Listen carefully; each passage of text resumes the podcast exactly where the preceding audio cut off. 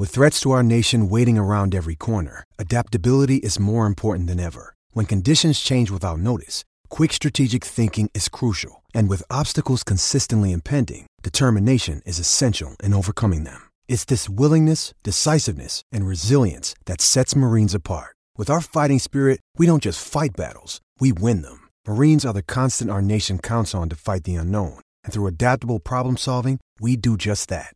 Learn more at marines.com. Hey guys, it is Ryan. I'm not sure if you know this about me, but I'm a bit of a fun fanatic when I can. I like to work, but I like fun too. It's a thing. And now the truth is out there. I can tell you about my favorite place to have fun Chumba Casino. They have hundreds of social casino style games to choose from, with new games released each week. You can play for free anytime, anywhere and each day brings a new chance to collect daily bonuses. So join me in the fun. Sign up now at ChumbaCasino.com. No purchase necessary. VGW. Void were prohibited by law. See terms and conditions. 18 plus. Step into the world of power, loyalty, and luck. I'm going to make him an offer he can't refuse. With family, cannolis, and spins mean everything. Now, you want to get mixed up in the family business. Introducing The Godfather at ChumbaCasino.com. Test your luck in the shadowy world of the Godfather slot. Someday, I will call upon you to do a service for me. Play the Godfather, now at ChumbaCasino.com. Welcome to the family. No purchase necessary. VGW Group. Void where prohibited by law. 18 plus. Terms and conditions apply. This podcast is part of the Sports Social Podcast Network. At Discount Tire, we know your time is valuable. Get 30% shorter average wait time when you buy and book online. Did you know Discount Tire now sells wiper blades? Check out our current deals at discounttire.com or stop in and talk to an associate today. Discount Tire. Let's get you taken care of. This podcast is part of the Sports Social Podcast Network. This podcast is part of the Sports Social Podcast Network. This podcast is part of the Sports Social Podcast Network. This podcast is part of the Sports Social Podcast Network. This podcast is part of the Sports Social Podcast Network. Networks make it possible to share data from lots of places, like a bird sanctuary. Good eye. There is a typo. Thanks. But to make them powerful enough to deliver new opportunities at the edge, you need CDW and Aruba. CDW experts can help design and implement an Aruba Edge Services platform, which unifies, secures, and automates network environments everywhere, so you can translate data into innovation. Sorry, do you mind? This is confidential. Aruba makes visibility at the edge possible. CDW makes it powerful. Learn more at cdw.com/aruba.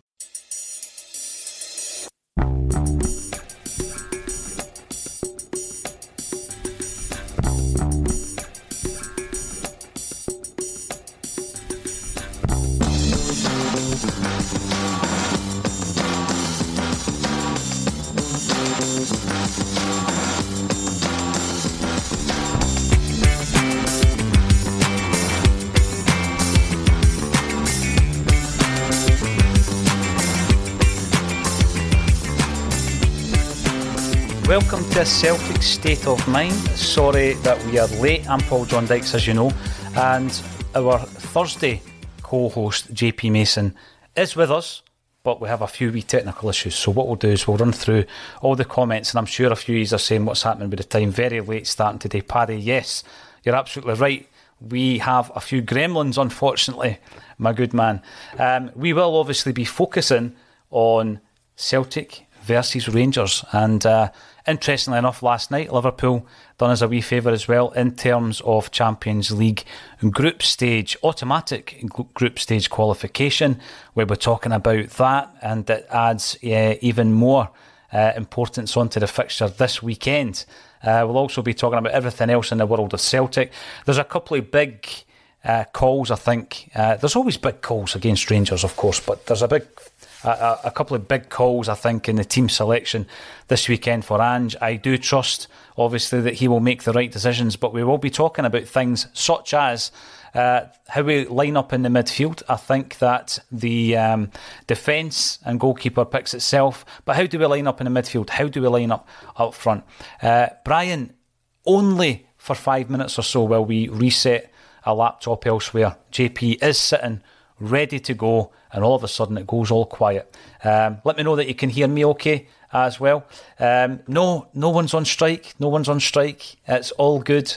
It's all good in the ACSOM Hood. We are just suffering a few issues with the old tech. So what we'll do is we'll just talk to you guys and girls in the meantime. Uh, gives us a good chance to run through your thoughts on the game this weekend as well. What else are we going to be talking about in the world of Celtic? Yes, nominations for the PFA uh, Player of the Year, Young Player of the Year, Manager of the Year, uh, Women's Player of, of the Year. Also, uh, we'll be talking about Europe um, because you know our ex right back Andreas Hinkel um, has been talking about the European competition and the fact that he is getting some information from our very own John Kennedy. Of course, he was his old teammate back in the day. Uh, on the subject of RB Leipzig, another RB is Tony Ralston, and uh, we'll be talking about the challenge he might be facing um, this weekend as well in relation to the uh, target man or the danger man in Rangers ranks, Ryan Kent. He seemed to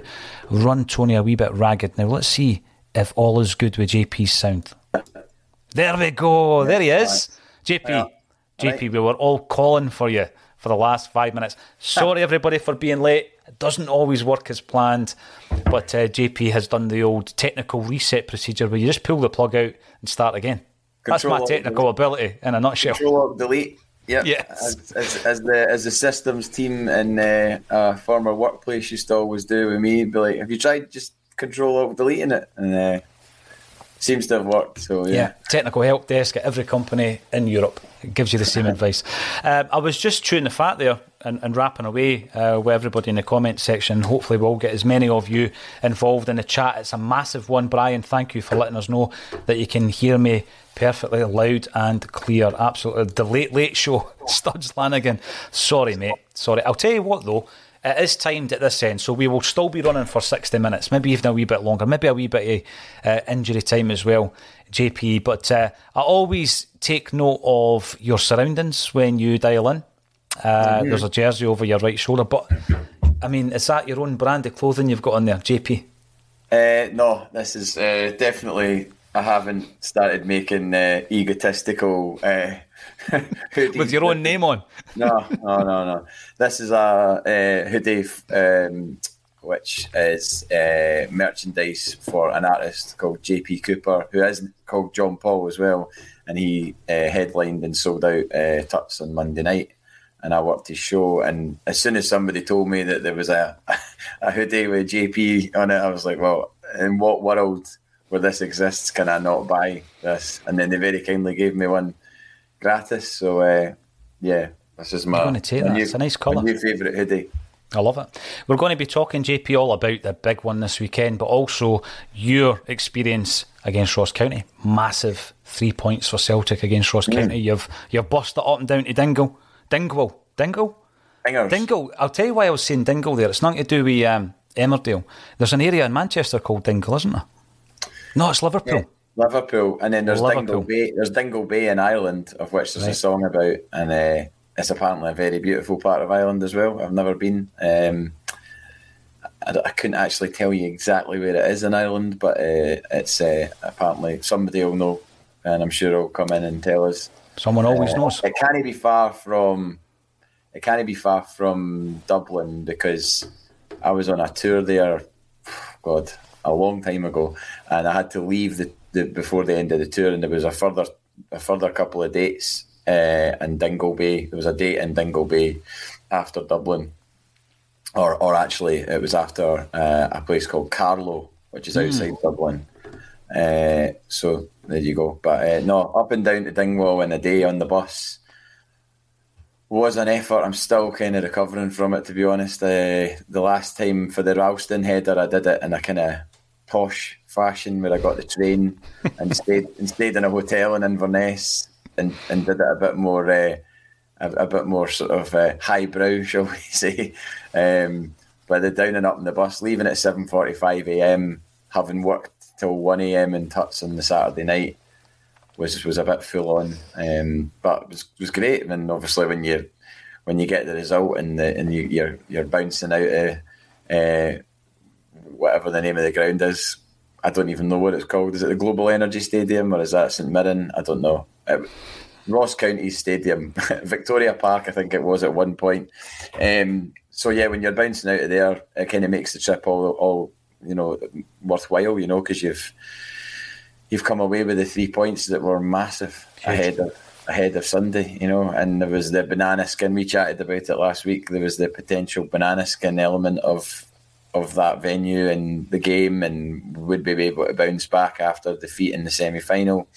And you heard it from the manager all week last week that nothing's changed. We will approach this game in the same way that we've approached all the other games that have taken us on this run. Mm-hmm. And uh, and there, and we got the three points, and uh, it was it was a joy to behold. I love how he continually reiterates that because obviously the question is rephrased every single week in the pre-match press conference about how do you prepare your team for this game, either on the back of a, a victory or a European defeat, or and he just you know he's at that stage I think where he's sick answering the question. Uh, mm. It prepares the same way every single week, and we're getting used to that. JP, a couple of things you said though. If you've been up and down to Dingwall on a bus, that's another one of the things that you tick if you're a real Celtic fan, apparently, because you're not until you've done it at half five in the morning. I mean, come on, you shouldn't be on a Celtic podcast, should you? well, uh, I mean, yeah, I mean, I, I'm kind of tired of this rhetoric that you know because I've been on this podcast for a year and a half or something like that, that's somehow devalued my credentials as a Celtic fan. I'm still the same person that was going to the games before I sat down here for the first time and spoke to you, and I'm still the same person now. Mm-hmm. I don't think of myself as any different. Uh, you know, uh, I have you know many many uh, memories in my head of being a Celtic fan prior to a Celtic state of mind. Um, it's you know just so happens that I met you once upon a time and we started chatting about Celtic. You know, people watch it, some people don't watch it, some people have have tuned out because we're apparently you know boring or vanilla or whatever. You know, fair play if that if you know if that's not if it's not your thing that's okay. You know, that is. Uh, what colour would you say that hoodie is? Is it kind of like a beigey orange? It's not vanilla, it's, uh, is it? It's not orange. Definitely not orange. It's a, it's a, it's more of a coral colour. I Coral. I like that. I'll go with that. Yep, absolutely. Sorry, that was a wee faux pas. Sorry if I offended anybody in the comment section. Um, get your comments in, get your points in, throw them into the comment section. We want to know what your big calls would be this weekend. There are a few. The other thing I was going to say there, when you were saying I'm not sure what the stadium's called. It brings home to me, uh, it begs a question to me: Is it that important? And that brings up JP that no matter what happens in the future, and I think there will come a time where the board see the naming rights of the stadium as something that's a legitimate way to earn cash for Celtic. It won't make a difference to you or me or anybody else what, what the sponsor is. Very much no. like, unless it was something really divisive on your jersey, it's not really going to make much of a difference as to, you know, the, the green and white hoops. I, I much prefer it sponsorless like it is behind you there. But eventually, I reckon we will have a name on that stadium, but we'll still call it what we call it just now. Some people call it Celtic Park, Paradise, Parkhead, depending let's on not, your, your era where you're from. It, let's certainly not call it Parkers, though. That's that's that's that's vetoed. Can uh, I just ask that that was a wind up, though? Eh? That nobody ah. seriously calls it that. Did it? Nah, I don't know. I don't know. I, I, I, don't know where it started, uh, but I did see it kind of try to infiltrate its way into supporters' psyche, and it was quickly, uh, quickly kind of kicked into touch, which is where it belongs because that's yeah. Weird part. But see, if you look at Celtic Park from a, from a distance, um, like from the sky, you, you could be forgiven for thinking it was the Adidas stadium because obviously Adidas have got the massive logo across the mm. seats mm-hmm. in the North Stand. So if if if Adidas turned around and said we want to sponsor your stadium and call it the Adidas Adidas Celtic Park or something like that, so I mean, I, I don't know. I mean, I, I get that it would obviously you know um, ruffle some feathers if that happened, but if there was large amounts of cash in in exchange. Mm-hmm. I don't know. It, it, yeah, it's, it's, it's, it, it definitely would, would cause consternation. I think if it if it ever came to the point where that was on the table, it's been it's been obviously rumored many many times. But um, actually, the reason I stuck that strip up is obviously because it's the the much maligned strip from last season, mm. and I just put it up as a kind of reminder of. It's a cracking strip as well. It is a great strip, but Aye. I put it up as a reminder of how far we've come from those days and and under you know under Neil Lennon and under John Kennedy, and just you know where do we go from here? We're we were so kind of you know we were like the the John Travolta gif in Pulp Fiction where he's just standing going, what, what are we doing here? Like where, where where's this club going? Because that's where we were at, you know, before um, Ange Postecoglou came in. Nobody knew how this was. Yeah. Nobody knew how this season was going to pan out, and we're sitting here now with an opportunity to beat Rangers on Sunday and win and effectively win the league, which is kind after all the horror of last year and George Square times two, and you know, you know the, the the gloating and everything else that we've had to endure from from over there. You know, to to you know to, to get our own back in this way would be would be pretty sweet. You know, um. Obviously, a, a, big ninety minutes ahead. There's no guarantee that we're going to win the game, but um, we've got the fact that we've got the opportunity to do it is is massive. It's it's incredible, and the thing is as well.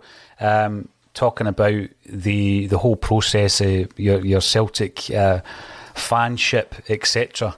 Uh, JP, we've got to share the good stuff because last week or at the beginning of this week, I'm sharing a picture that was sent to us by three ACSOM listeners standing with their ACSOM jerseys on, and Paddy Lavery was responsible for it, and he sent it to the studio, and it's sitting up there on the table. Um, but during the week, we had some uh, bad news about a big Celtic fan in Australia, Thomas Dunn, who is a huge ACSOM fan as well, and he sent us at the beginning of the season an Ange flag. I don't know if you remember a I displayed it behind me for a couple of the shows. Yeah. And it is going to be going to games potentially on Sunday, in actual fact. Uh, but Thomas isn't doing so well at the moment. So a big shout out to Thomas. Get well soon. Um, and we were texting during the week, and he actually texted that he, he loves, and he said it, Jurgen Klopp on a Thursday. So he does love the show on a Thursday. I don't know what time it is where you are, Thomas, but hopefully you're you're feeling good about this weekend. Hopefully that lifts your spirits. Absolutely.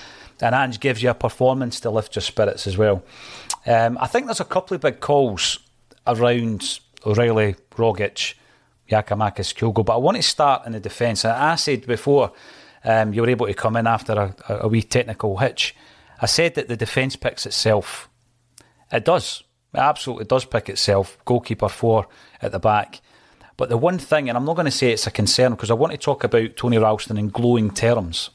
Because this season, and I've said this a few times, he's one of the success stories of the season. Mm. Um, he's not going to be because what happens when people vote for player player of the year, young player of the year, etc. Um, I don't even think he would come into their thinking, but I, w- I would have voted for him just because of what he has overcome. And if there was such a thing as a most improved player of the year, which you used to get when you were a 13 year old playing for the local boys club and that, JP, he would be the man who would win the most improved player for me. And if Juranovic hadn't been injured, the chances were that come the end of the season, you know, if and when we're crowned champions, and I'm not counting my chickens, but you were in a great position, you know, you'd have had that moment where Ralston's walking about with the tracksuit on. You know, maybe he's mm. been on the bench for that game. And after the season that he's had, I would have felt a bit kind of gutted for him. Yeah. Um, I would have much rather we had a full complement of players going into the, the game at the weekend, absolutely but it's not the case. Juranovic is injured, Ralston will start. Um, and although we will be talking about the nominations, I think in terms of a success story, Tony's up there, isn't he? And it's it's only right that he's going to be part of this team as we're hopefully going to cross the line. Yeah, it does does feel a bit kind of like the stars of mobile phone companies say they offer home internet. But if their internet comes from a cell phone network, you should know. It's just phone internet, not home internet. Keep your home up to speed with Cox. Cox internet is faster and has more reliable download speeds than 5G home internet. Cox is the real home internet you're looking for. Based on Cox analysis of Ookla speed test intelligence data Q3 2022 and Cox serviceable areas, visit cox.com/internet for details. Aligned for him in, in terms of he's he's in at the the real business end of the season. You know, this is this is you know Sunday's like I say, Sunday's a potential title winning game. You know, because everybody knows that if we win on Sunday, then it's three games to go. There's there's a nine point gap, and the goal difference is is is, is as it is. So for for Ralston to be here and in the in, in that starting eleven on Sunday, it's like I've said before when we've talked about people who've been on the periphery who've not in who've been at Celtic throughout the last four or five years of dominance. Last season aside, of course, um, and Ralston has been here. Mm. Obviously, there's been loan spells in and amongst that, you know, in amongst that time, but he's still been a Celtic player, you know, by name uh, all throughout that time, and therefore a title win where he's contributed massively throughout this season. Like there's whether you're a big fan or not, whether you think he's good enough for Celtic or not, obviously he's won over a lot of people, but there'll still be people that will say, not for me, you know, we need something better there, and we have got something better in Juranovic, and they'll argue that. But I think, you know, to put your hands on a trophy that you feel like you've contributed towards it, and you're not just the guy in the tracksuit or the suit, mm. you know, you've got those memories of uh, guys like Charlie Nick in the Scottish Cup final when he's got the big wild sort of hair and he's going around. That was at a strange stage. The the hair evolution was at a strange stage. Ninety five cup final. Eh? it was. I I don't really know what that was. It was. It, it was a bit sort of Justin Currie, Delamitri, wasn't it? You know, like kind of. There was a lot of hairspray going on. A middle, a kind of middle shed, but with like mm. a kind of long bit at the back. Um, but you remember, like, there's been loads of times where there's been occasions where, you know, guys appear in their suits on the park and they're kind of there in the celebrations. Marvin Compper, I'm pretty sure, who took, took part in celebrations and probably was thinking, I'm an absolute fraud here. You know, I've I've lined my pockets with silver, but I've contributed what 60 minutes of football to this to these celebrations of tre- of a treble. Mm-hmm. Um, but with Ralston, it's it's so different because he's he's been a key contributor to putting us in this position to be able to go to the into the game on Sunday with one hand on the trophy. Um, there obviously is his last minute winner, but he scored other goals as well. He scored he scored at Easter Road. Did not score at Easter Road in a in the victory there. Yeah, we beat them the first time. Um, Europe, just scored scored in Europe as well. Scored in Europe, but mm-hmm. just just his all round uh, performance as well. You just there's been games where you've been like, wow, Ralston's been immense today. You know, like he might not have scored a goal. He's, that's not his job.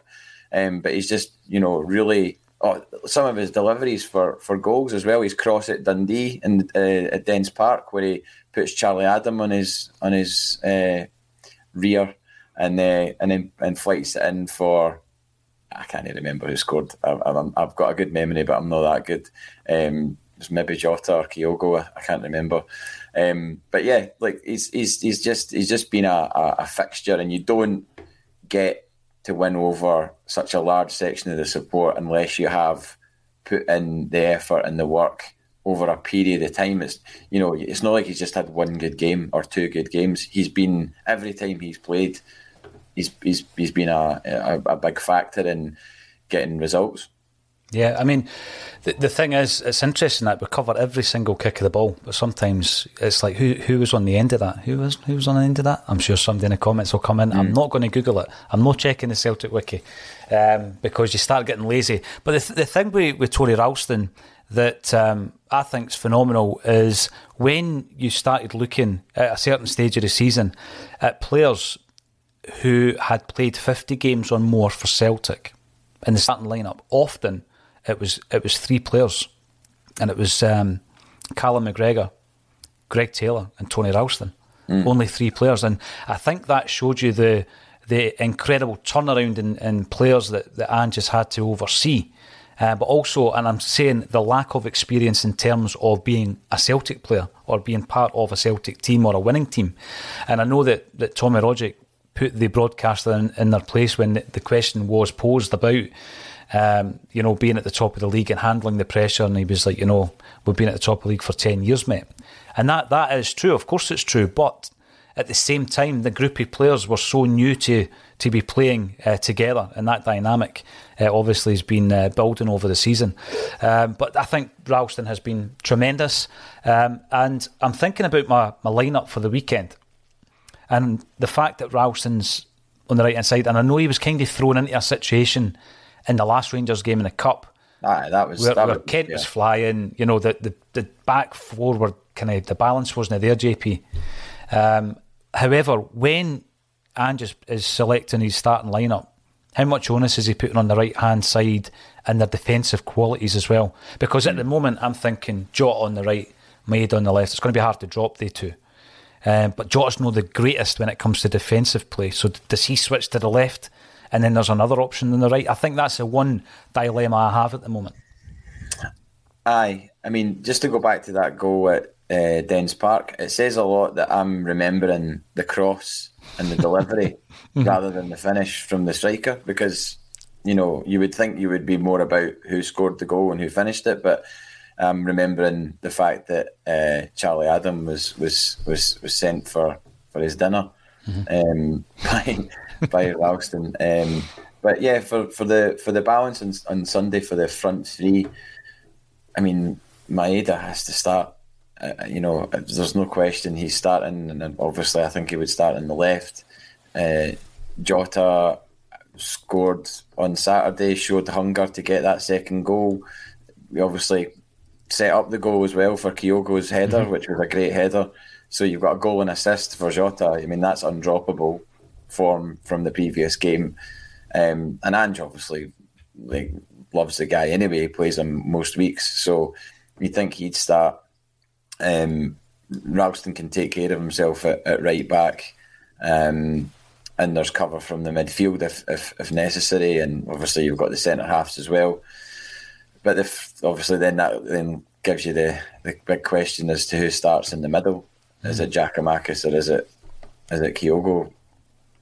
Say it's probably going to be Kyogo, um, especially after not just scoring at the weekend, but just getting minutes under his belt, and he'll be chomping at the bit to to play in this game. And I'm sure Giakoumakis is as well. Um, but it's a really, really tough decision for the manager to make because there's arguments for both of them to start. But I mean, Kyogo has been a revelation in, in this side, and we've missed him for so long and we know what he can do, and he'll want to put right. I mean, Ange Postecoglou said it himself. If we were two or three weeks down the line, he, Kyogo probably is getting a hat trick on Sunday. You know, yeah. like there chances. So you'd like to think that with another into the next game, he's taken one or two more of those chances, and uh, I would hope it was against them on Sunday because he's not scored against them and neither's Giakoumakis actually. Mm. Um, so you've got hunger on the bench if needed. If it's one or the other that start, the two of them have a massive. I think I think that's a big factor when you think about it. When they've they've not like Giakoumakis, you know, on another night in the three 0 game would have scored against Allan McGregor, but for a couple of great saves, and he seems like the type of guy that he knows he needs to score in big games and wants to score in big games to be remembered. And I think Kyogo does as well. I think Kyogo wants to contribute, and I'm sure Giakoumakis does as well, wants to contribute in every game. But I think Giakoumakis has said, in fact, that fact that he, he knows he needs to score or wants to score in the big games. Mm. Um, whereas Kyogo just, you know, will score against anybody. Um, and but then Kyogo has that thing maybe haunting him from Ibrox at the start of the season when he could, could have and should have scored against them, squared it when he shouldn't have, shot when he shouldn't have. So that'll be playing in his mind as well. And like I said, to have two people like that that are in that position that have got that much hunger to score against and uh, your biggest rival, then that's a really strong uh, thing to have in your corner going into that game on Sunday. It is. I mean, the the amount of players that uh, we haven't had available for spells this season, JP, and, and it's coming to fruition near the end of the campaign. Um, I mean, it was tough when we were struggling for strikers. It was tough, uh, you know, when we were struggling. Uh, exactly, you know, and, and playing Kyogo when he, he shouldn't have played. Yeah. Um, but now we're looking at it, we've got ourselves in this position, and it's great to have that um, that selection. It's not even a headache, I don't think. We, we said at the weekend there uh, before the game um, that 60 minutes for Kyogo and then you bring on Giakoumakis. as part of his um, continuing recuperation. Um, and also Kyogo gets some minutes under the belt. So I, I do think, despite the fact that Giakoumakis has performed really well against Rangers, and he bullies them, and he's that kind of guy that stretches them at the back. Um, I just think that you know to have that weapon on the bench, uh, you know, I feel a wee bit uh, reluctant to criticise Kyogo in the semi final because, again, I think that when he was thrown on at the same time as O'Riley, he did make an impact. There was an impact there for about 10 15 minutes, but it was pretty clear he was, he was way off. Uh, mm. Certainly going into uh, an extra time, a period of extra time. So mm. that, that was not going to happen. So with, regards to the, the lineups, there's another one I'm going to ask you about, another dilemma just as we move through the show. But I'm hoping to get as many of you involved as possible. Kevin Graham Poet can't help himself, and he comes, comrades, um, and he's getting involved in the chat as well. And I'm bringing this up because, interestingly enough, we never have, um, you know, a shortage of subjects to talk about, JP. Um, you don't know what we're going to talk about when you come on, of course. You just come in blind because I don't send anything over to you. It's just what's happened in the last week at Celtic, and we look ahead to the weekend. We're in a good place in the in the week, sitting on a Thursday. Um, but the whole question around Europe, I'm going to start this off with regards to how that's developing. Of course, with Liverpool last night, the victory over Villarreal. It's a wee bit like talking about winning the league. Um, not taking anything for granted. We know that there's work still to be done, but you win that game at the weekend, and you know it, it's almost there. It's almost in your hands.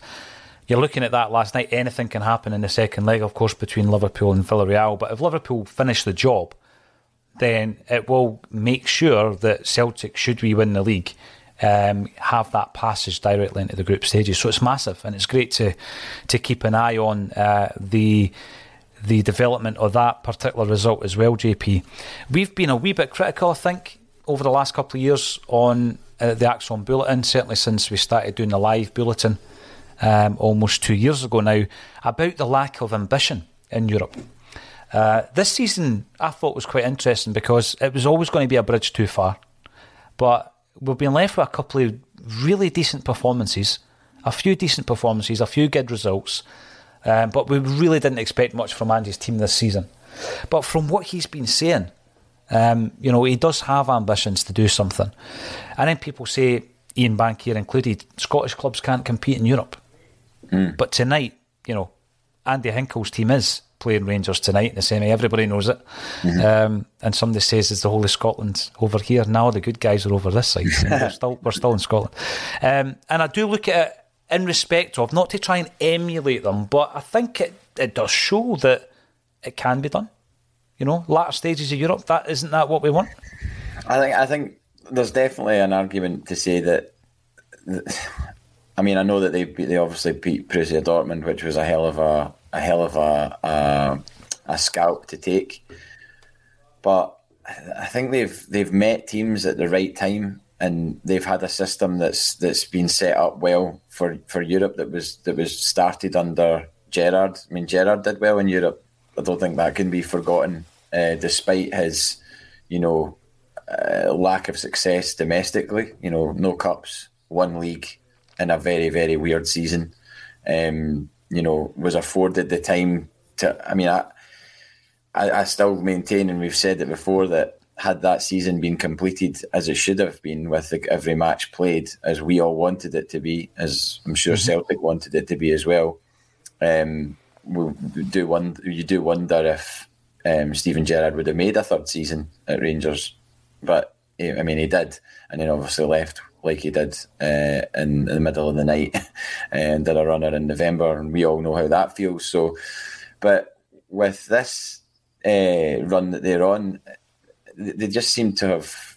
Uh, I don't think they're playing outstanding football. I don't think they're doing anything radically different. And also, I don't know if I said this last week, but I definitely thought it um, at some point. If they are that great a side, mm. how have we ra- like rattled them three 0 at Celtic Park? How have we then gone to Ibrox and ended this uh, crazy long domestic record that they were on, um, taken in last season?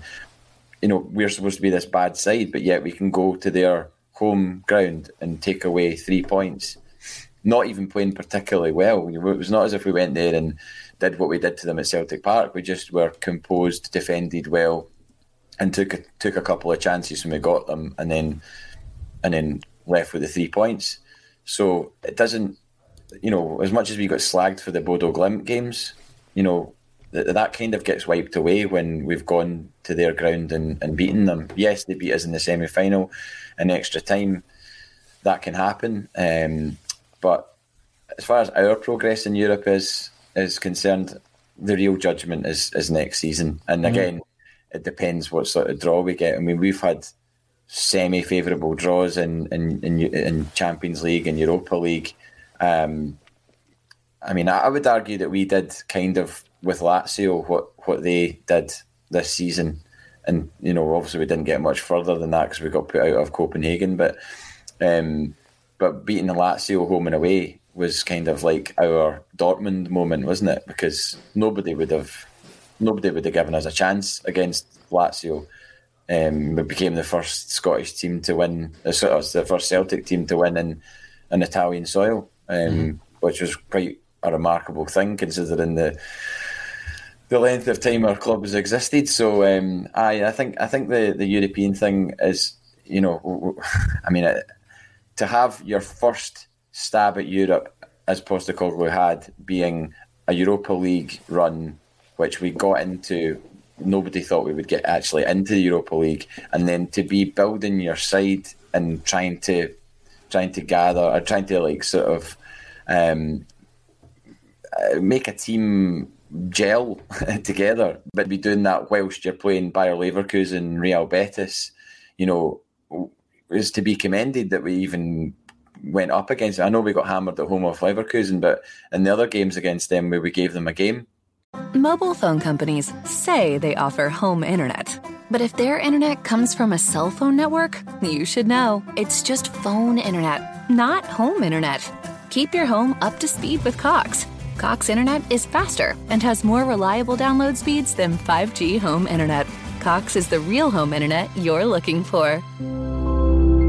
Based on Cox analysis of Ookla speed test intelligence data Q3 2022 and Cox serviceable areas, visit cox.com slash internet for details. As the number one audio company, iHeartMedia gives you access to all. Every audience, live conversations, trusted influencers, and the insights and data you need to grow. iHeartMedia is your access company. Go to iHeartResults.com for more.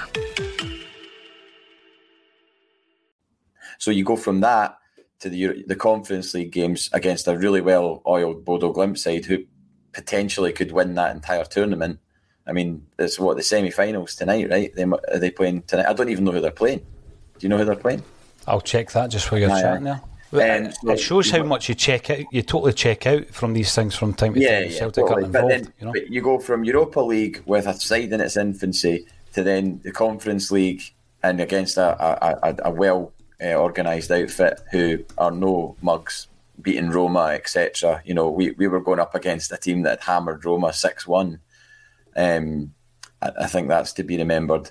So then your next, potentially your next stab at Europe is direct qualification to the Champions League, something that the club's not been able to do for what five years. Is it is it going to be is it going to be five years if we if we're in the Champions League next season? Is it five years since we were last there? I think you're right because um, Paddy was talking about that on a Tuesday. It's going on about Mm-hmm. the Champions League music not being played at Celtic Park for, for five years. Would be So- Anderlecht maybe? Would it be the that That's run? incredible. The Ander, the Anderlecht run where it was Anderlecht, PSG, and Bayern Munich. Hmm. That's the la- that is that is the last Champions League campaign that we were in. Which I mean, obviously with COVID and everything seems like a lifetime ago, but five years, yeah. It's so disappointing, and th- that's that is why the question is being asked because obviously we're now facing a completely different scenario, moving into next season, another transfer window under Ange Postecoglou, and the way that he uh, approaches recruitment, you know, excites me because I think that he gets it right more often than not.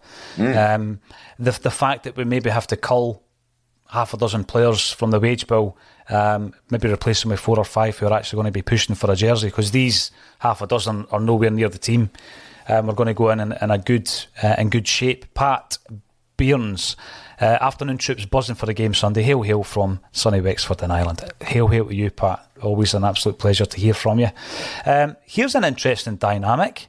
It is what it is. As a Rangers fan, That's fine because you're not coming in with uh, what we often get from Rangers fans. I want Celtic to do well in Europe. Can only bode well for our league. My son is a Celtic fan also, so Derby should be fun. Good show, guys. That's an interesting dynamic, I've got to say, uh, on Derby Day. Not one that I've ever experienced myself, but fair play to you, fair play. Um, and I think it is difficult. I mean, let's be honest, right? It's difficult to say, you know, it's good for Scottish football. I want Rangers to win tonight. Please, no one cut that wee bit out as if I've just made a statement. Uh, without the it's difficult to say but at the beginning, I'm sure somebody out there will. Um, no, yeah, I find that really difficult. So fair play for you to come in uh, with that point as well. But on the subject, we're talking about Ireland. And um, last week, ACSOM were at the Willie Maley statue fundraiser at Celtic Park. Massive big shout out to the Memorial Group fundraisers. They came over, they, um, they teamed up with uh, a wee squad of Celtic fans from Scotland, which included our very own Stevie Mullen, who, although he's not an ACSOM, uh, these days he's still part of the team, JP, of course. Uh, Tommy Sheridan and uh, Shuggy Farrell as well. And they put on this night, Martin O'Neill up at the Kerrydale. Uh, Friday night, the Wakes. I mean, what else could you ask for on a Friday night? ACSOM were up there helping um, as much as we possibly could, obviously. And they smashed the target. So the statue will be erected in Newry over on Ireland. And I just think that's tremendous. Ah, that Celtic fans are able to to make that kind of difference. JP, we, we've, as, a, as an ACSOM team, we've called upon Celtic fans to get behind our f- fundraisers. We've never been disappointed. Um, so fair play to everybody involved, mm. and it'll be brilliant to see that statue. I've seen the wee miniature. You know, the sculptor does the wee miniature, almost mm-hmm. like a proof. And yeah. I've, I've, seen a picture of that, and it looks astonishing. Um, I love the statues uh, that Celtic have got, and I've always said though, JP, we should have. You know, as a nation, I, I know that the BBC are banging on about football clubs never having won a quadruple and all this nonsense. Come on now, 1967, mm. right? But I think that every player should have a statue. Every one of those Lisbon Lions should have a statue. Now, I don't know if that's going up the Celtic way or if it's in their hometowns. I'm not sure how it would work, but I think it would be only right. I mean, what an achievement! I hope none of them are from Larkhall. well, I remember uh, the Bobby Lennox one in Saltcoats. Uh, you know, I mean, Saltcoats is not fully Rangers, is it? I mean, it's it's there's a lot. Of, I mean, my mate Michael uh, Taggart, he's his bust. The Garryowen, Obviously, it's Ardrossan in the name, but there's loads of folk from Saltcoats are, are on that bus. The Ardrossan Garryowen CSC. Um, so yeah, and Bobby Lennox uh, has or had a bar in in Saltcoats, mm. Bobby's mm. bar. Mm-hmm. Uh, I've been in it once, many many years ago. Uh, but I've never actually been to Saltcoats since the statue was unveiled, so I'd quite like to to see it myself. But I mean, any, anywhere where there's a statue, I mean, you've got like the Bon Scott statue in uh, uh, where is it in Fife? Kirriemuir, uh, yeah, and just things like that where it, it ties it ties um, something you know that apparently I think it's in is it I think it's in Detroit. There's a RoboCop statue, um, really? which which is you know, obviously nothing to do with football, but like I just like the fact. I'd, I'd visit it. Aye, of course you would. I would like, visit that. I, I, know, I know. Like if you're of a certain uh, vintage, then yeah, you would go and see a RoboCop statue in Detroit. I think it's Detroit. Oh, I mean, it was supposed to be Detroit that the film was made. So um, I, I, I love the idea of a statue. Uh, Bodo were pumped by Roma five two. Oh, they put out. Oh, I didn't know that. I, I, I completely missed that. I'm uh, behind the times. So they got their own back then. Fair so you're you're concentrating on Celtic. I mean, that's fair enough. I mean, I, I, I didn't I didn't pay attention to the last round. I I because it's what the last round would have been what two weeks ago or something like that. I, I just I didn't tune into that. So, well, there you go. Um, so if if Roma put them out, but they beat Roma six one earlier on in the competition in the in the in the group stage. Mm, yeah. So, uh, yeah, Thing is, though, JP, right? I've got to say, my my focus when it comes to football is entirely on Celtic, and mm. um, with regards to what's happening in the European competitions, what happens in English football, I ask the couple of uh, people who work in here in the studio because. To be honest with you, I'm just too busy with Celtic, mm. and I don't think that's a bad thing. I know I admire people that have got this incredible wealth of um, world football knowledge. I think back in the day, when you collected Panini stickers and you read the shoot in the match and World Soccer and all that, my knowledge was much better uh, than it certainly is now, that's for sure. Um, also, another wee quirky one two players who played for Celtic when Clyde beat us 2 1 in the Cup. Um, one leaving Hibs, one potentially going to Hibs. What do you make of the Roy Keane, the Roy Keane rumours?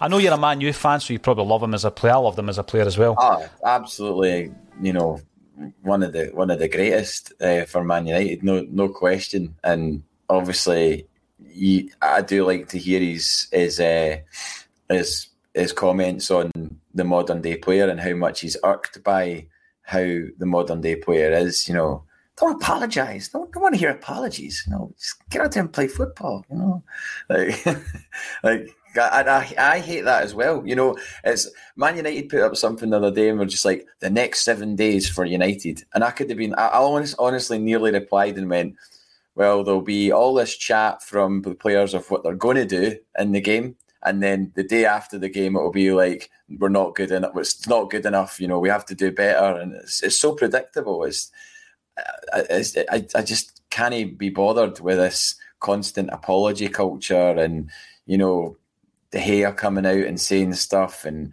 you know Pogba coming out and saying stuff. I mean, he can just he can just go away. That guy, as far as I'm concerned, is an absolute waste of space. Like eighty mil, I can't believe Man United let a guy go for nothing and then bought him back for eighty million.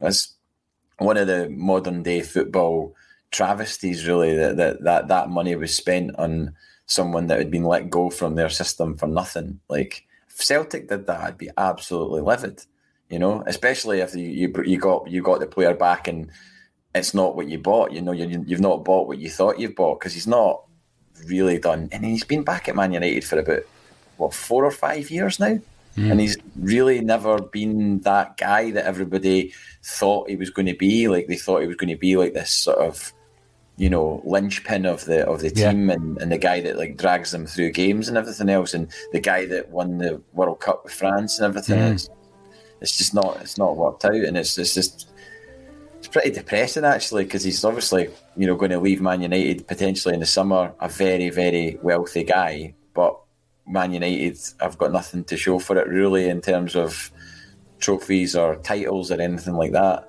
Um, but Roy Keane at Hibs would be. I mean, it, it says a lot that Hibs are in such a dire straits that they you know, would potentially be an uh, Roy Keane would potentially be an option because Roy Keane's stock in in football. I don't know what sort of world Roy Keane, you know, has what job offers has he fielded in the last few years. You know, we're not privy to.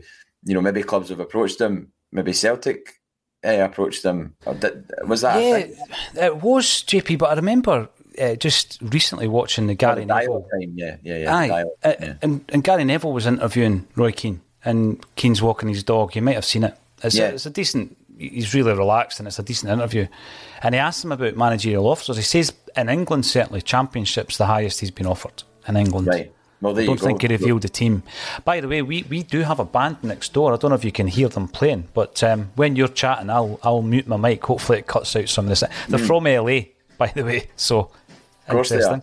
Interestingly, um, so I think I'm pretty sure it's like um, I think when it comes to managers like Roy Keane, there is always going to be clubs willing to take the risk mm-hmm. on his so-called ineptitude as a coach or a manager, because that's what mm-hmm. I've been reading this week. But there's so many clubs that would be willing to take that for the profile, mm. and and I think mm. that I mean if Hibs were to do that, it's certainly intriguing. I don't know. Well, I don't know how good a, a, coach or a manager he is. Well, I mean, it would it would obviously, you know, show that he's willing to go somewhere that, I mean, you wouldn't have thought that Hibs financially could compete with a championship club. You mm. know, in terms of what they're offering him salary wise, so it would show that he's willing to sort of almost take a a step down. You know, in a way, because no disrespect to Hibs, but going to Hibs as Roy Keane uh, is is a kind of step down in terms of like what. But then, like you say, he's only been offered championship clubs. So, championship managers have come to Scotland before. Premier League managers have come to hmm. Scotland mm. before.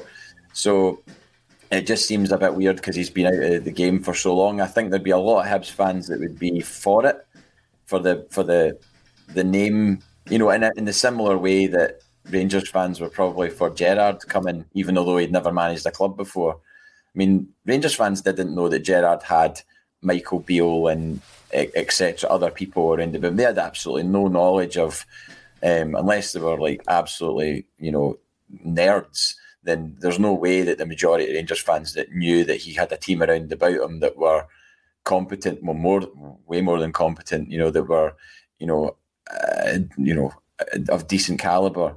Um, so I think there's Hibs fans that would probably be like, oh yeah, Roy Keane will attract players in the same way that Rangers fans believed that Gerrard attracted players, and maybe he did. Maybe maybe Ryan Kent doesn't come to Rangers without without Gerrard there who knows? But um, but with Roy Keane going to going to Hibs, there'll be there will also be Hibs fans that'll be like, why are we employing a guy that's not managed a club since 2011 and has basically spent the last however many years being a pundit ripping apart modern day footballers. like, exactly. Uh, it's it's not as if Hibs are you know um, uh, exempt from that reality. You know, there is there is modern day footballers at Hibs, and you know, if Roy Keane was to come in, you know, hell mend them because they'll they'll not get away with anything if he's the manager. You know, even more so now because he's he's his ire is such that he, you know, you know that doesn't you know doesn't take anything. Uh, you know, doesn't take any nonsense. You've heard the stories, you know, turning up at players' gaffs uh, because they've said they can't make training and stuff like that. I mean, wow. Well, the Robbie Savage thing's still my favourite thing where he was linked with Robbie Savage and Robbie Savage like left a voicemail going, What's up? And he just went. I'm not signing this guy. why, why, would I sign that guy? No. I like. I, I, do like that that side of uh, Keno, and I think he's a phenomenal pundit. I really do. Uh, I enjoy. It's one of the guys that if you're scrolling through your social media, you stop if if it's a clip of Roy Keane. You stop oh, invariably and you listen to him. Um, is it a risk? Yeah, I think there's a huge potential with Hibs. I've always said it, um, but you know, it seems all about panic. It's all about um, you know, they want some kind of immediate impact, don't they? The Maloney thing's just. Uh, I mean, I remember I get really annoyed at the fact that Kris Boyd had basically savaged Maloney about two weeks or three weeks into, into his tenure at Hibs mm-hmm. f- for the, the for the, the, the jargon that he used, you know, talking about impact injuries and all that, and you know, just sounding like an absolute dinosaur of a guy, you know, just and and, and it's like a fellow a fellow Scotsman, a young manager, and then you've got a, an ex player who literally didn't give him the time of day in a job. You know, was was straight away and I would get told all the time, "Oh, these players don't write these columns." And I'm like, "Well, their their faces above the columns and their names above the columns, so you know whether they've written it, you know, verbatim or not, it's still their column." And I, I just I, I, find that I, I, find that really uncomfortable that that he was he, he kind of wasn't given a chance from the off, and you know, no he, he, he, he was up against it in terms of losing Nisbet to injury, losing Martin Boyle, who was pretty much their talisman, scored a hat trick this season against Rangers in a semi final. Um, you know, there was other injuries as well. And obviously he's only had one chance. Did he have one transfer window? Yeah. He uh, didn't even have that. Because the players that were lined up. Um, I think the, the the chap that came in, the young the young nineteen uh, year old striker, I'm mm-hmm. pretty sure. Was, was a, yeah, I think that was a Maloney. Oh yeah, of course he did have a yeah. transfer window. Yeah, of course he did because he brought in several players in January, and you know we know well from past seasons that players that are coming in January very rarely hit the ground running straight away. We've been fortunate this season in the signings that Ange Postecoglou's brought in that they've made an immediate impact and they've been you know well scouted. Clearly, he knows the players he knows Hatate, he knows Maeda, he knows Ideguchi. Maybe didn't know O'Riley, but my God, we've we've we've got a good one in O'Riley. Um, and so these players for Hibs might turn out to be good, you know, with a, a pre-season and then, you know, next season. I, I just I find it really knee jerk, and um, if they were pulling the plug in Maloney after such a short time, you know, Roy Keane comes in, does he get afforded the same time? Mobile phone companies say they offer home internet.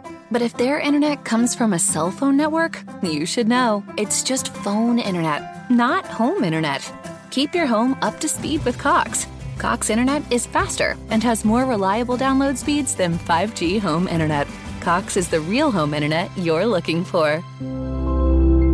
Based on Cox analysis of Ookla speed test intelligence data Q3 2022 and Cox serviceable areas, visit cox.com/internet for details. This week on the Marketers Report, Patrizio Spagnoletto, Global Chief Marketing Officer, Direct to Consumer for Warner Brothers Discovery, weighs in on building trust.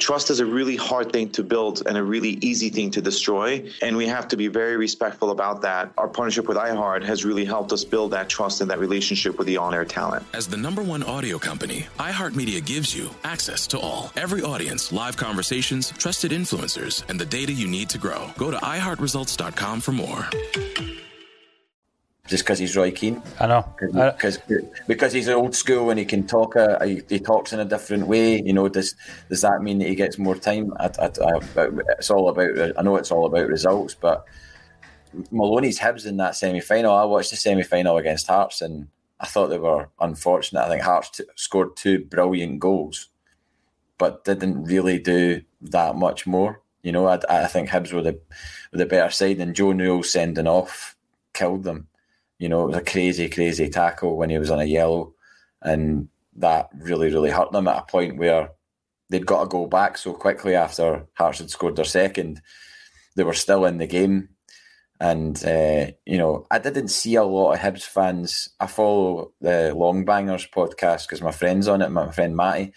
And, you, you know, obviously on Twitter, you see what people like and it comes up in your timeline. So I was seeing I've seen I was still seeing support for Maloney after that semi final because I don't think any real Hibs fan could have watched that game and been like, nah, get Maloney out. You know, he's he's he's a dud.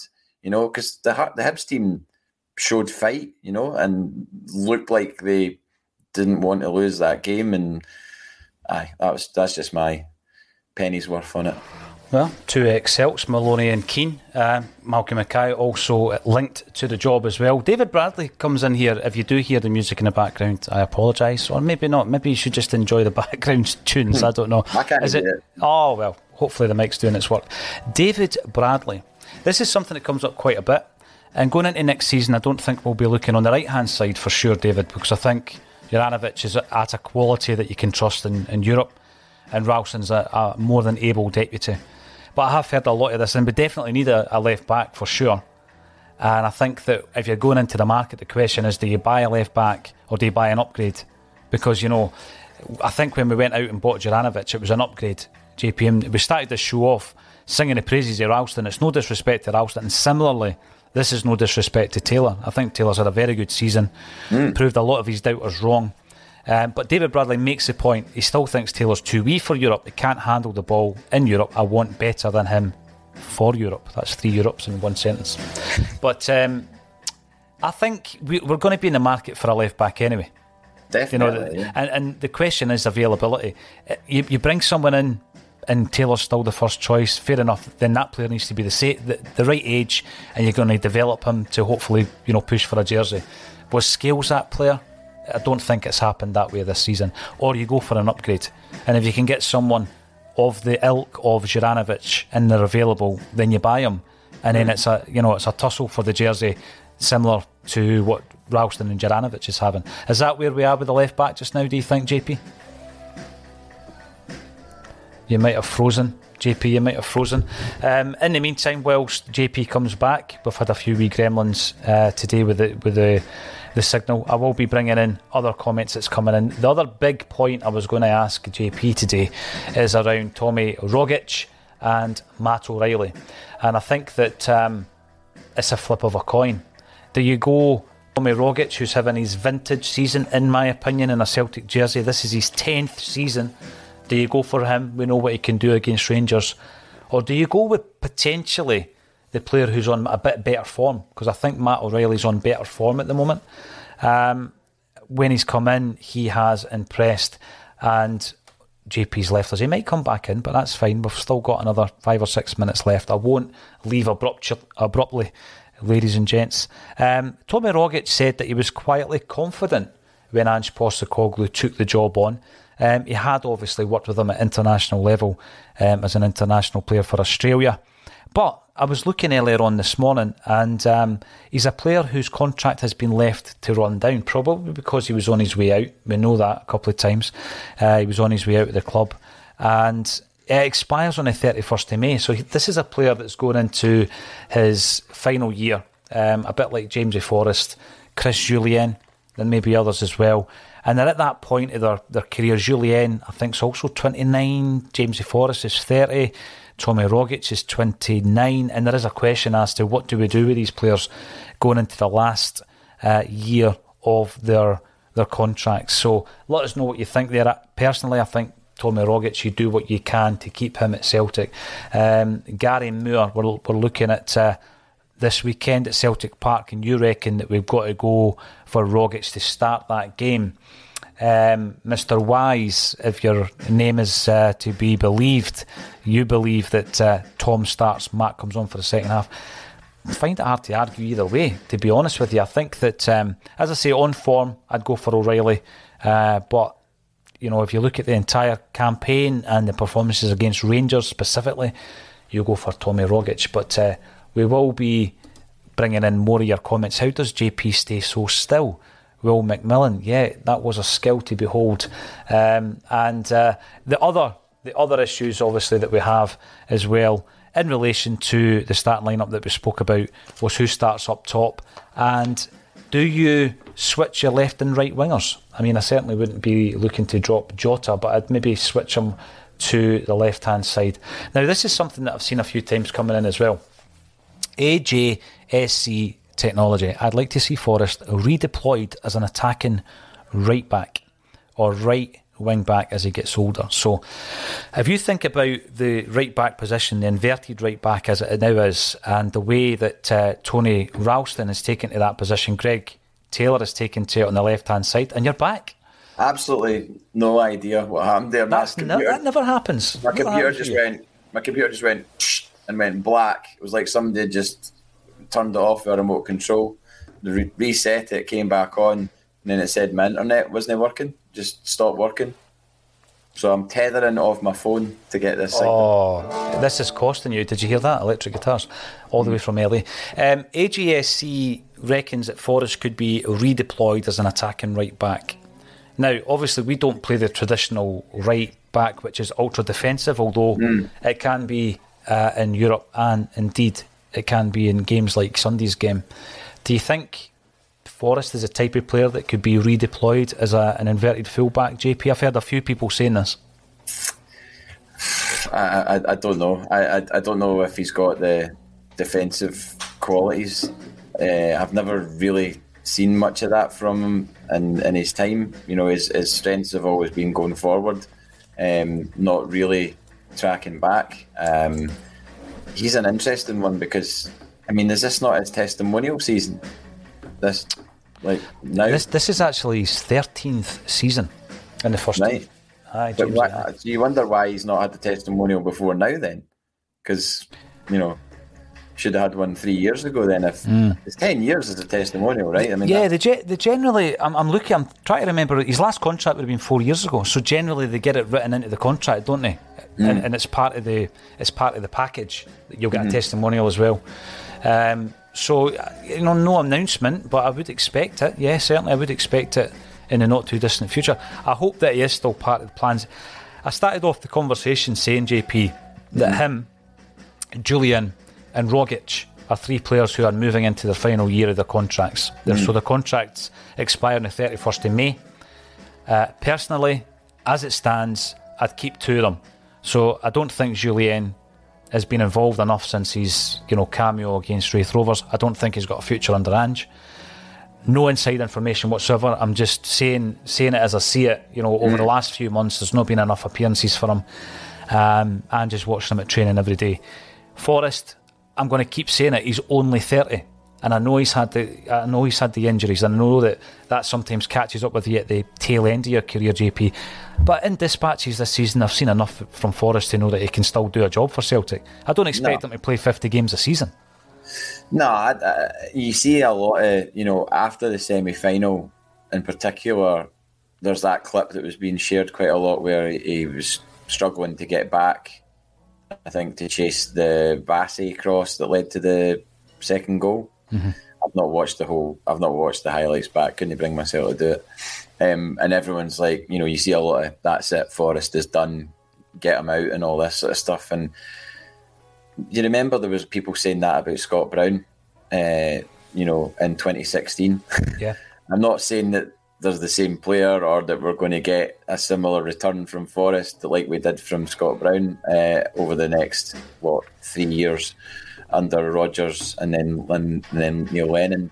But I think it's far too hasty to just you know write the guy off when he's not really had an, an opportunity to play many games after coming back from an injury as well.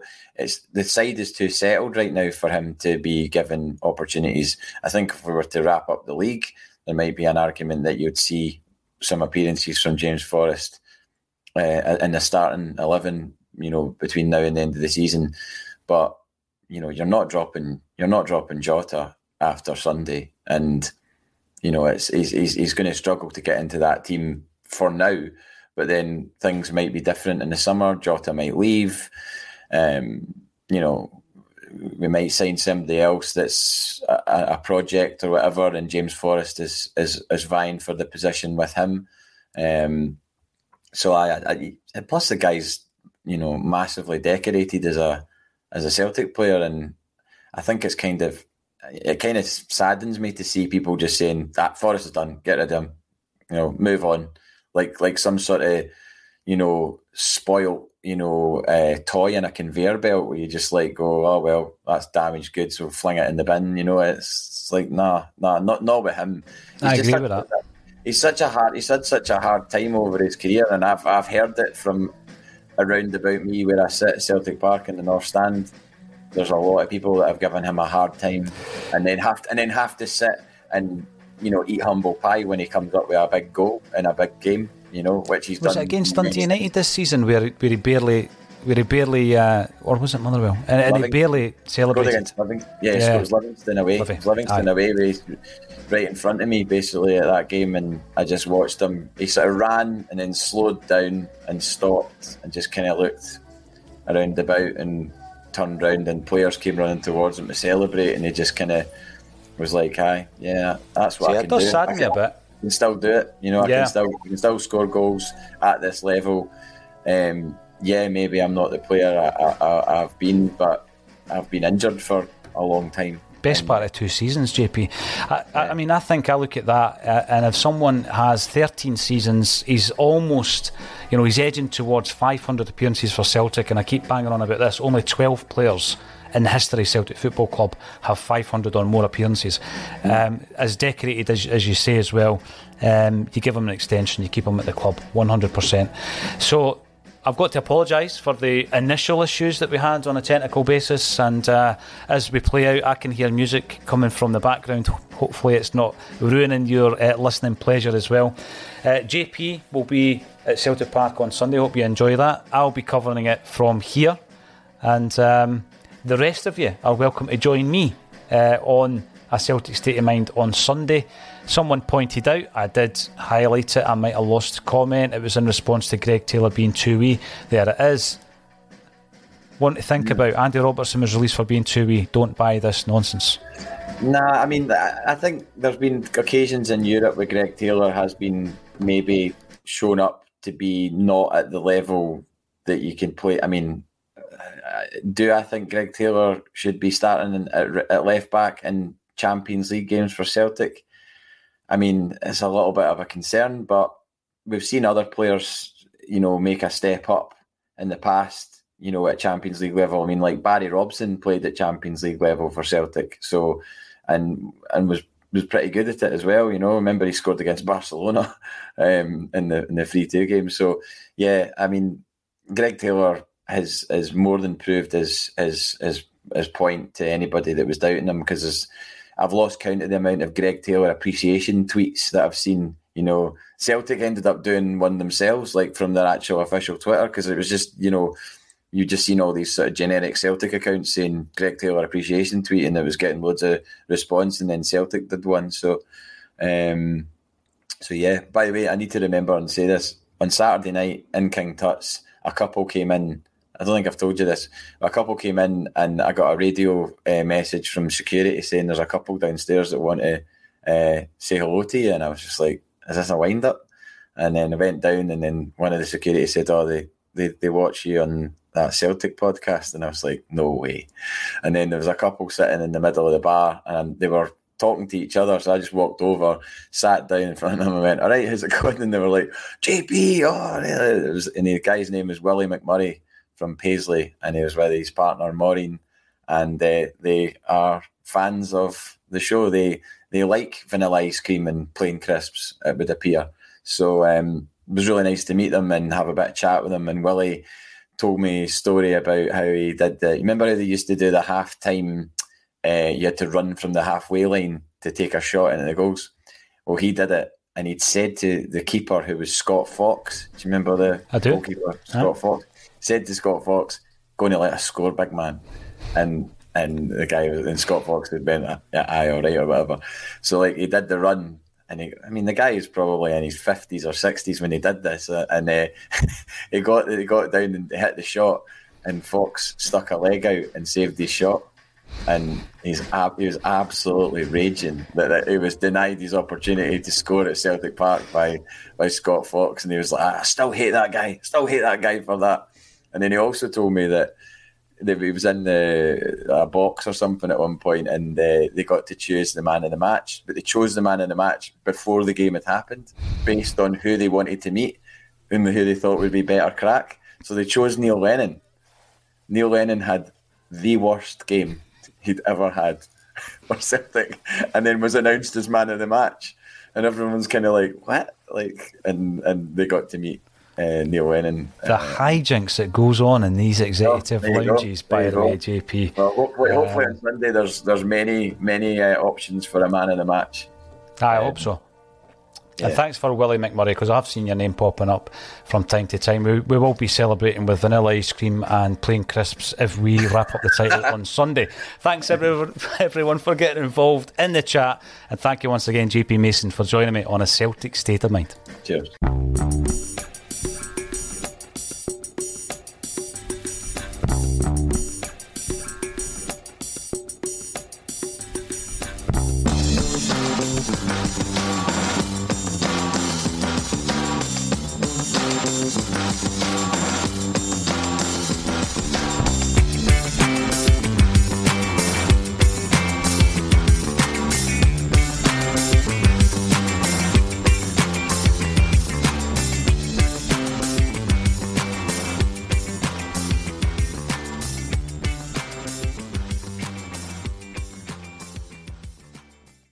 Mobile phone companies say they offer home internet. But if their internet comes from a cell phone network, you should know. It's just phone internet, not home internet. Keep your home up to speed with Cox. Cox internet is faster and has more reliable download speeds than 5G home internet. Cox is the real home internet you're looking for. Based on Cox analysis of Ookla speed test intelligence data Q3 2022 and Cox serviceable areas, visit cox.com/internet for details. This week on The Marketer's Report, Patrizio Spagnoletto, Global Chief Marketing Officer, Direct to Consumer for Warner Brothers Discovery, weighs in on building trust. Trust is a really hard thing to build and a really easy thing to destroy. And we have to be very respectful about that. Our partnership with iHeart has really helped us build that trust and that relationship with the on air talent. As the number one audio company, iHeartMedia gives you access to all. Every audience, live conversations, trusted influencers, and the data you need to grow. Go to iHeartResults.com for more. Sports Social Podcast Network. Sports Social Podcast Network. Sports Social Podcast Network. Sports Social Podcast Network. Sports Social Podcast Network. Sports Social Podcast Network. Sports Social Podcast Network. Sports Social Podcast Network. With Lucky Land slots, you can get lucky just about anywhere. Dearly beloved, we are gathered here today to. Has anyone seen the bride and groom? Sorry, sorry, we're here. We were getting lucky in the limo and we lost track of time. No, Lucky Land Casino, with cash prizes that add up quicker than a guest registry. In that case, I pronounce you lucky. Play for free at LuckyLandSlots.com. Daily bonuses are waiting. No purchase necessary. Void where prohibited by law. 18 plus. Terms and conditions apply. See website for details.